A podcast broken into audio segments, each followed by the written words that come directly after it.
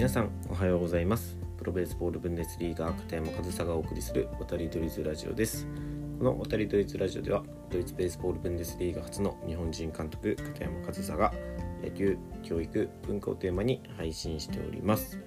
はい11月10日水曜日今日も配信やっていきたいと思います。え早速ですがえっと、今の日本のプロ野球はポストシーズンが行われていますよね。先週末クライマックスシリーズも行われましたしまだ、えー、今日か。今日もまた試合が再開してポストシーズンが行われます。でそのポストシーズンやってるチームはそっち忙しいと思うんですけど敗れたチームレギュラーシーズンで B クラスで終わったチームっていうのは今秋季キャンプが行われていますよね。で今皆さんもよく目にするのは、えー、新庄ビッグボスの、えー、発言とかがよくメディアとかにも上がってると思うんですけど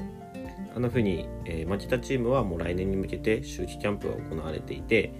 チームとしてそして個人としてのスキルアップを図る時期ですよね。で今日はそのキャンプでのよく見る一コマワンシーンについてちょっとお話ししていきたいなっていうふうに思うんですけどあのキャンプで必ずねどのチームもやってると思うんですけどあの内野手の100本ノックみたいな1000本ノックとかどっちでもいいんですけどあの内野手がねあのコーチと1対1とか、まあ、2対1とかそれくらいで厳しいノック厳しい守備練習をする光景ってよく見るじゃないですか。あれはね果たしてどういう目的でやってるのかなっていうのはちょっと疑問に思っているところがあってあの強度であのペースであの体への負荷で果たしてその練習として本当にベストな形なのかなっていうふうに思うんですよ。でこれは別にメジャーリーグやアメリカのやり方が全て正しいっていうふうには僕は思わないんですけどまあ一応ね引き合いに出していってしまうとああいう練習をねメジャーリーガーがしてるとこって見たことないですよね。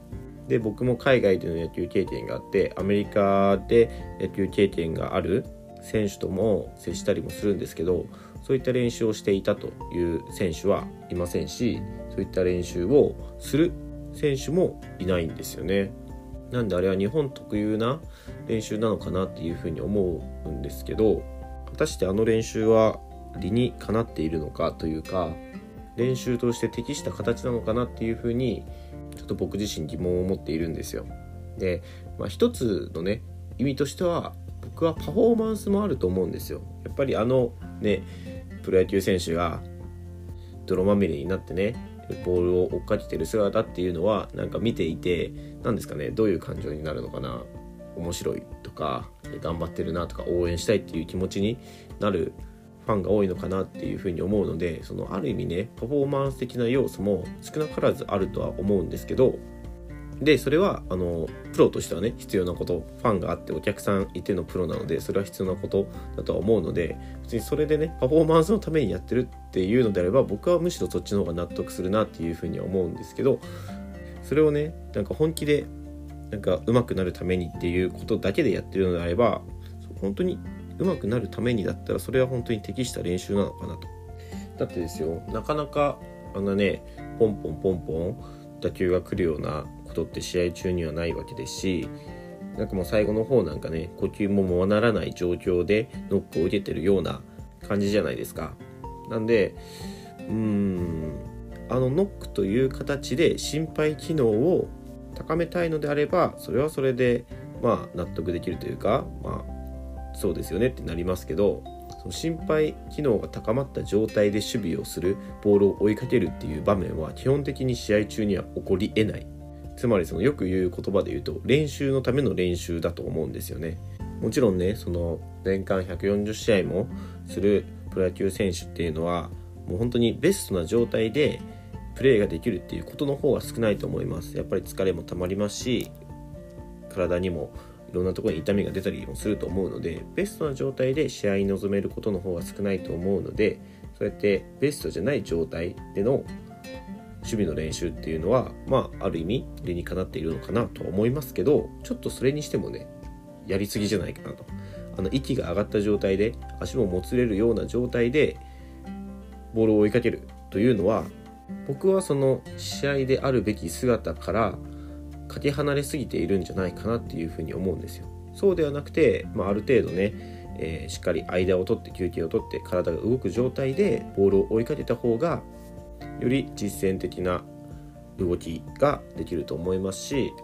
もっとその意識とかもしやすいと思うんですよ。今のはこういう理由で取れなかったんだとかいうことに意識が向けると思うんですよ。なんですけどその100本ノックとかやってる時はもう取れないのも今もう疲れて足が動かないから取れなかったんだみたいなねそっちになんか言い訳じゃないですけど理由を持っていきそうじゃないですか。でもう一回その海外の野球の事例を出すと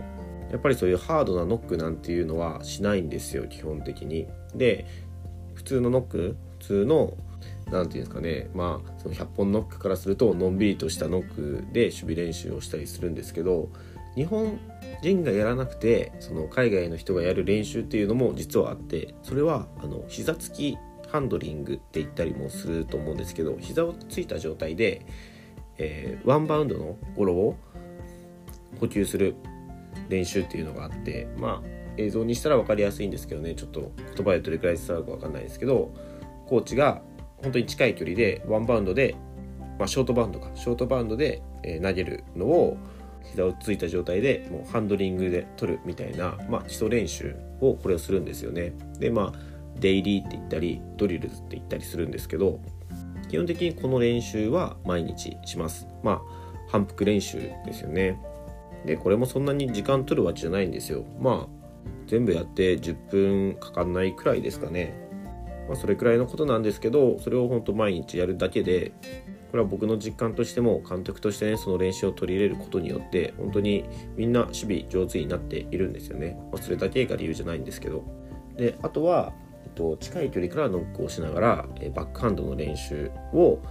グローブの位置顔の位置なんかを確認しながらやったりね。少し打球を速めて足の運びだったり体のさばきなんかを一つ一つ確認しながら練習することによって守備力を高めているんですよ。なんであんな100本ノックみたいなものはねなかなか確認のする時間もないし確認のしようもないじゃないですか。だからそんなにねあの僕はあんまり練習としては効果的じゃないんじゃないかなっていうふうには思っていてちょっと疑問なんですけど日本のプロ野球のキャンプではよく見る光景ですよね。本当に秋もそうですし春になるともっと見るんじゃないですかねそういう光景を、まあ、もちろんねその練習内容がその100本ノックだけじゃないっていうことももちろん分かっているので他でねその動作確認しながらとか細かいとこもやりながら練習してるっていうのは分かるんですけどもちろんそれを分かった上で言ってるんですけどその練習自体が本当に効果的かどうかっていうのはちょっと疑問が残るところだなと思って今日は僕のこの考えをその僕の考えとあとはその海外に出て経験したことを元にちょっとお話しさせていただきました。うん、なんか目的がはっきりしない練習だなっていうふうに思うんですよね。やっぱり練習はね何のためにやってるかっていうと上手になるためであってどこをどう改善したいかどこをどう上手になりたいかっていうのをはっきりさせることによってそのトレーニングの効果っていうのも高まると思うのでねそのただハードなこときついことがいい練習ではないんですよ、まあ、そこを言いたくてねでその練習の代表的なものがその千本ノックって言われるものかなっていうふうに思ったので今日はその海外の事例も引き合いに出して僕の考えを話してみました、まあ、いろんな考え方あると思うんですけどもし何かいいなっていうふうに思っていただいたら参考にしてもらえたらなというふうに思いますはい。ということで、今日も最後までお聴きいただきありがとうございました。片山勝田でした。